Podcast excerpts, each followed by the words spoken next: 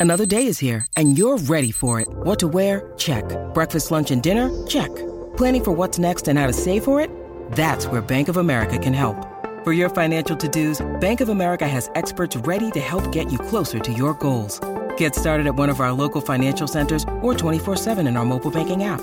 Find a location near you at bankofamerica.com slash talk to us. What would you like the power to do? Mobile banking requires downloading the app and is only available for select devices. Message and data rates may apply. Bank of America and a member FDIC. Well, the Farah Palmer Cup is getting underway this weekend, and joining us now, former Manawatu Cyclones coach, the newly anointed Wellington Pride coach, great supporter of the women's game in New Zealand, Fusi Feaunati, joins us. Fuss, what brought about the change, my friend? Manawatu down the road to Wellington. Oh, Mark, yeah, yeah um, great to hear your voice, mate. It's always a pleasure to chat with you. Hey, um, uh, quite a few things, you know. Um, uh, it was hard to say goodbye to the Manawatu girls, but they're in a great place, mate. Um, for me, it was opportunity to be a part of a program looking to sort of instill some of the things that we've been able to do similarly in, in Palmerston North around growing the game for our women and girls. And then the other thing was around movement with the family. The family have always been part of the big decision making around rugby for me, you know. Um, so the wife's looking to progress her career down in Wellington, uh, and daughter has transferred her, uh, her degree paper from Canterbury University to Victoria University. So they were big influences, mate. Oh, couldn't lose you to Canterbury, mate. Holy hecker, we couldn't do that. Firstly, you, you were part of um, Hurricanes Poua campaign as well. You're really continuing to develop as a coach. Um, what's the main difference for you between the Super Rugby for the women and the Farah Palmer Cup? Yeah, it's a level of um, support, really. Um, you know, Super Rugby, you know, you're up there, you're playing at that level, which is right underneath international rugby, and those players are effectively identified with uh, a little bit more talent. But the, the ones underneath it, Farah Palmer Cup, um, they're very they're very much club rugby players that we're trying to bring through systems and currently academy programs and, and high performance programs or development to high performance programs that are currently funded by New Zealand Rugby and the provincial unions. So still very much a growth and development opportunities within the, the FPC level, um, but at, at, at Aupiki level, they're very much the girls that are on the cusp of either wearing a black jersey or on the road to getting to those black jerseys. And in the Farah Palmer Cup, the vast majority are full time mums, students, have jobs, etc. Corralling them together, I guess, instead of being like full time, um, that would have its challenges for, for the coaching staff. Oh yeah, yeah. It, it, it, always it always has, mate. Uh, I think the consideration for us is always around where the players are at with what else they've got going on in their lives, you know, and trying to weave rugby in around that. Um, at the moment, they don't get paid to play rugby at FPC level. Um, they've got to go to work. Um, they've got to service the needs of the family, um, and of course, with the changes of times and the way they are in society, you know, a lot of it comes with pressure now, you know. Um, travel to get to, to trainings, for example, we're based at Upper Hutt with the girls in Wellington, and a lot of them work in the city. So by the time you get through traffic, you know, you, are absolutely stressed by the time you arrive at training. So a lot of that stuff we, we, we're having a look at. We're making sure that we're helping to alleviate pressure, but then we're putting some stuff in that can, can help them to um, to focus in and, and concentrate for the short period of time that we get them because it's really valuable that connection time that we have. Of course, at the moment, uh, the Black Ferns are away uh, with their campaign in the Northern Hemisphere, so they're not going to be there this weekend. It's it's a bit of an opportunity for the Wellington Pride girls to take on a Canterbury size, but the, Canterbury will still be really, really strong, even though they have a large number of Black Ferns. Yeah, Canterbury, uh, they've got a they've got a really good system there. If there's one if there's one um, product that you'd want to have a look at and have, a look at how they're doing things and why they're so successful, um, it, it's a Canterbury program at the moment. Um, they're just churning out black ferns. Um, they're, they're just um, winning titles you know, it, um, when, when, they feel like it, when they get to work, and you know, they're creating depth in their programs down there. So probably a lot of it has to do with the the, uh, the, the layers of the game. You know, right down to club rugby level, through their school systems, um, their their talent identification, their recruitment, um, and probably some succession planning that they've got right throughout. Um, you know, coaches, um, administrators, management, and then the level of support from the top down um, and what that looks like for resourcing the ability to be able to keep going out and, and, and, winning titles and achieving high success. So for us heading down there this weekend, uh, we're not going down there with any level of naivety. We know what we're getting ourselves into, but we're also backing ourselves to go down there and do a job. And uh, that's our job as coaches is to put plans together and uh, be able to articulate that really well with our players so that we're resonated, we're all on one page, we're aligned, and uh, we're ready to go to work come 12 o'clock on Saturday afternoon. And of course, you've re-linked up the association with Shannon Paku because he was the CEO at Manawatu when you were coach at Manawatu, and he's very um, forthright in his support of women's rugby as well. Have you seen an injection of enthusiasm since his appointment to the Wellington Rugby Union uh, as far as the women's game goes?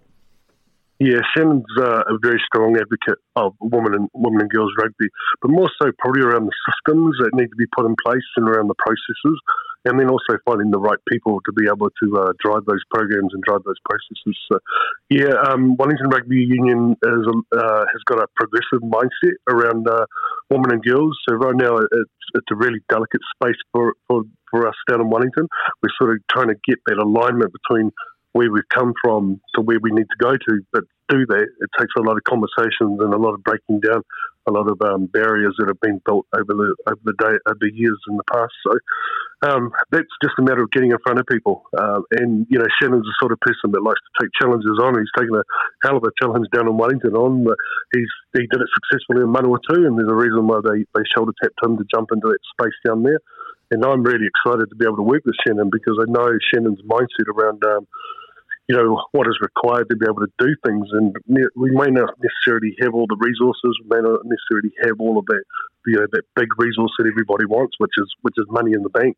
Um, but how do we think creatively and innovatively to still be able to deliver programs and be able to put things, lay foundations to be able to continue to grow things moving forward. So that's what I really look forward to working with Shannon. Uh, and I was really um, pleased that we were able to connect again um, a couple of months ago. I'm talking to Fusi Feaunati, who's the head coach of the Wellington Pride ahead of the Farah Palmer Cup kicking off this week. Fussy, do, do you have or create or establish an association with uh, school coaches of, of the women in rugby to try and um, sort of get some alignment between our 14 to 18 year olds um, with, with a pathway, that word pathway, in towards a, a pride, um, not, a, not necessarily a contract, but just having an alignment between schools and our future Palmer Cup players? Yeah, right now that's a big piece of work down there, um, Steph. Um, what, what what I'm looking to do is to um, get out into schools. So I went into Wellington East last week and, and did a, a, presentation with them around pathways um, for the under 15 skills. So uh, there's a there's a lot of talent down in Wellington. Um, there's a lot of untapped talent. There's a lot of unseen talent as well.